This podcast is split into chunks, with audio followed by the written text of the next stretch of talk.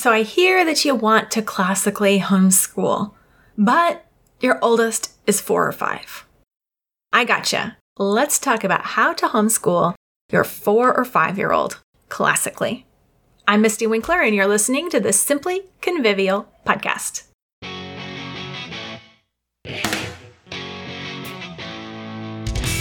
I don't know if you've noticed this, but the most eager homeschool moms are the ones whose oldest child is four or five years old. I was one of these myself. When I felt the eye roll behind the smile of an older, deep in the trenches homeschool mom, I bristled. Take me seriously, I wanted to plead. I hear you. I've been there and I have a serious answer for the homeschool mom who wants to classically homeschool her kids and is just starting out. You can do it, and there are best practices for you to take seriously yourself. Let's dig in and talk about those. I'm Mystie Winckler, author of The Convivial Homeschool Gospel Encouragement for Keeping Your Sanity While Living and Learning Alongside Your Kids. I've graduated one, almost two students, and my youngest is nine, and we have classically homeschooled all the way through. Let me tell you how to get started.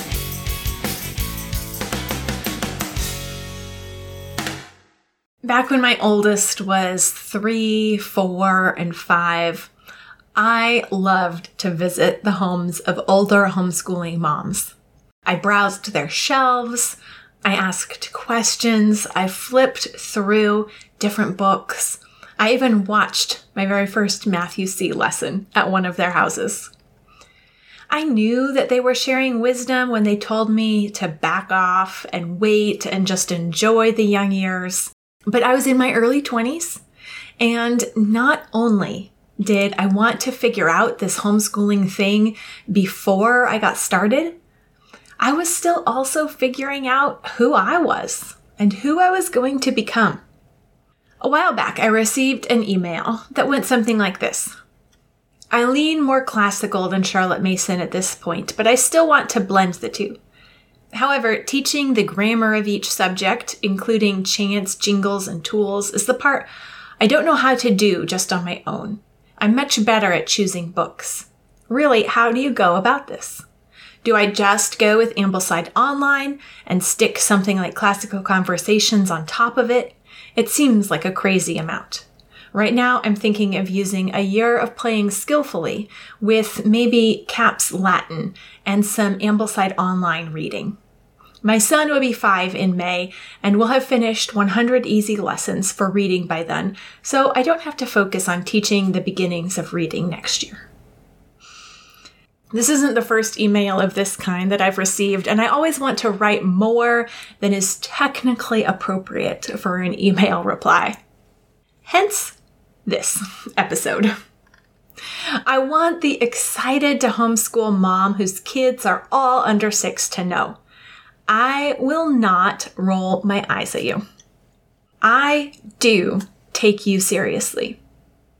And hear this passed on wisdom. Now that it's my turn to be pushing 40 and graduating children, don't buy any curriculum. Don't plan out an entire scope and sequence. Not that I took that advice. But I will tell you, the scope and sequence that I wrote was out the window before my oldest hit third grade, with good reason. it was not worth keeping. Not having a curriculum or a daily learning schedule does not mean that this point in your children's life, in your homeschool, isn't vital in your homeschooling journey and in your child's life. That's the real key, I think. When we're told to wait on formal lessons, it feels like we're being told that we're trapped in an unimportant zone, biding our time until real school, true education can commence. But that is not the case. Quintilian in the classical era wrote, Let us not, therefore, waste the earliest years. And that's what we want as young, just beginning homeschool moms. We want to not waste these years, which truly are critical in our child's education and life. If you're excited to begin homeschooling, but it's not time for formal instruction yet, or at least not more than 15 or 20 minutes of formal instruction. That is, if your children are six and under. You still have a huge opportunity before you that will serve you well if you use it well. The beginning is the best time to lay a strong foundation. It's not actually your child who needs the classical education at this stage, it's you. Learn educational philosophy now.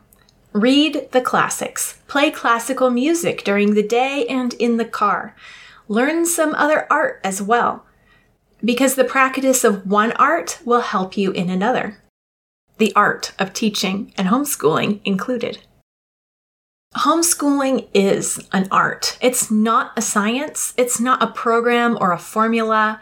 So we have to approach it appropriately. You are an artist, not a technician. Life is physically demanding and exhausting at this stage in the game. And you also are probably craving some mental stimulation. So this is the time to read and read and read. Later, the children will be giving you more mental stimulation than physical, and your energy availability will change. If you're eager to begin homeschooling classically, start by turning on some classical music. Get good audiobooks for the kids, play outside a lot, and while you're supervising, read In Vital Harmony by Karen Glass, The Liberal Arts Tradition by Ravi Jain and Kevin Clark, Beauty in the Word by Stratford Caldecott, Norms and Nobility by David Hicks, and Poetic Knowledge by James Taylor. Stock people's book lists and book stales. Stock bloggers. I know I did. Chat with homeschool moms face to face, asking open ended questions, and just listen. Perhaps volunteer to teach or help at a co op, not for the sake of your five year old, but for yourself for growth in experience and wisdom as you see and hear from other people farther along in the journey. Don't jump the gun and commit to a program. Lay the foundations that your child needs in yourself first. This is classical. It is not unschooling. The ancients and the medievals did not create elaborate education regimes for the primary ages. There was no such thing as preschool or kindergarten or even first grade. Those children, for the most part, just hung out at home with their moms. That's normal. That's traditional. That's classical. Live a full life alongside your kids. And that doesn't mean that they didn't think the primary ages were important. Quite the contrary. Plato said the most important part of education is right training in the nursery. As I've been reading The Great Tradition, which has excerpts of all kinds of writings on education, I've noticed that when the classical authors speak of children, they admonish parents not to ship their kids off with servants or servile supervisors or foolish friends. They tell us that we should speak correctly to our children and not indulge in baby talk. They tell us to teach them letters and tell them stories.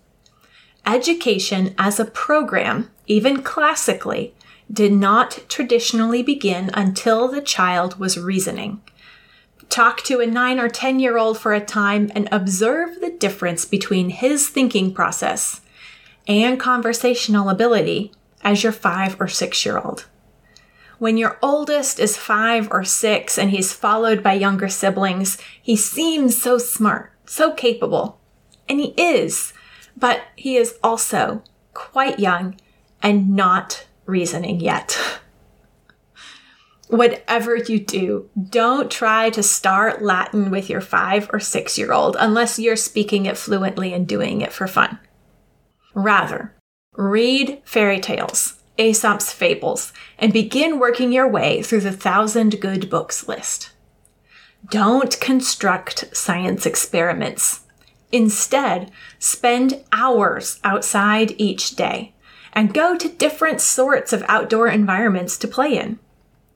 In the book Teaching Science So Students Learn Science, classical school teacher John Mays says that outdoor experience is the best foundation for later science learning. And it comes at a premium in this tech driven age. Start a morning time, but not full blown mimics of those who have older kids and have been doing it for years. Start with 15 or 20 minutes including the reading of poetry and nursery rhymes. Pick one hymn and a psalm to learn. Add a new one every few months, and in 10 years, the amount that you've filled your heart and your mind with will astonish you. But it starts with one, not with a full binder. Don't despise the day of small beginnings. After all, classical education is not a set curriculum. If you must choose a packaged curriculum for preschool, kindergarten, or even first grade, know that you are doing it for you, not because your child needs it.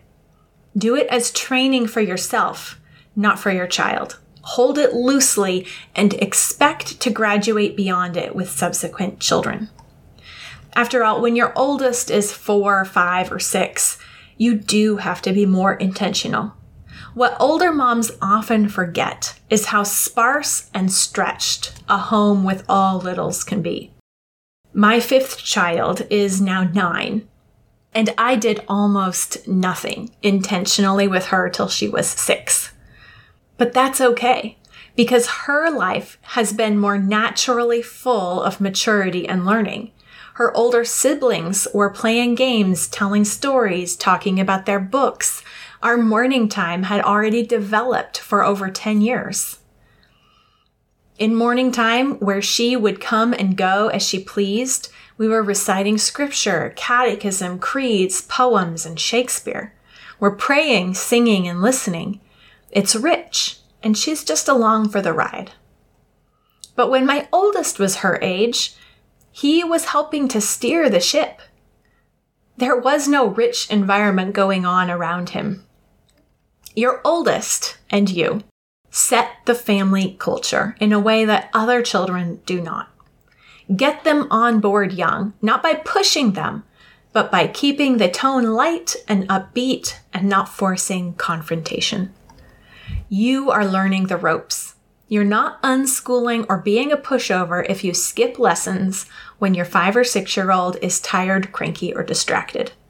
Work with what you have with where you are. Expose your children to truth, goodness, and beauty in a behind the scenes sort of way, more than a mommy is the captain of this ship, so shape up sort of way. Put on good music, go to a variety of parks, visit a museum or zoo or aquarium, read good books, read lots of books aloud and on audio for yourself and to your kids. Before you know it, you will be chanting Latin declensions, correcting sentence diagrams, and figuring out how best to review regularly all you've accumulated in morning time. But let those times come when they come, and don't rush them. When you spend hours out of doors in a variety of settings, when you read books yourself and also aloud to your children, when you listen to good music, and attend church and teach your children to exert self control in daily life, you are classically educating them. Don't despise the day of small beginnings.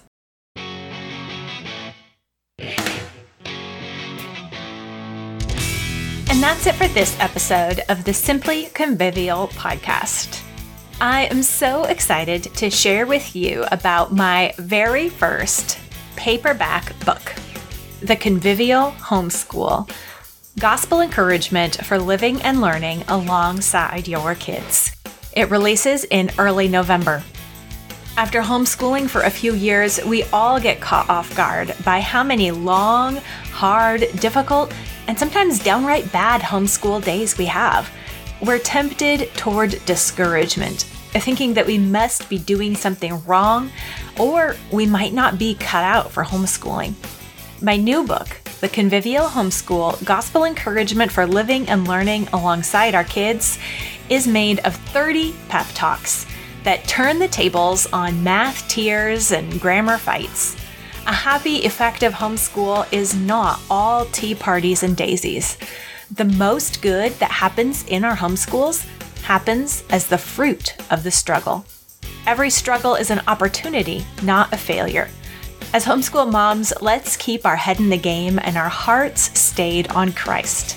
Let's do the work set before us not because we're so good at it, but because God is working good in us and through us. The Convivial Homeschool will equip you to make the most out of your own hard homeschool days. It will be available in early November on Amazon and at convivialhomeschool.com.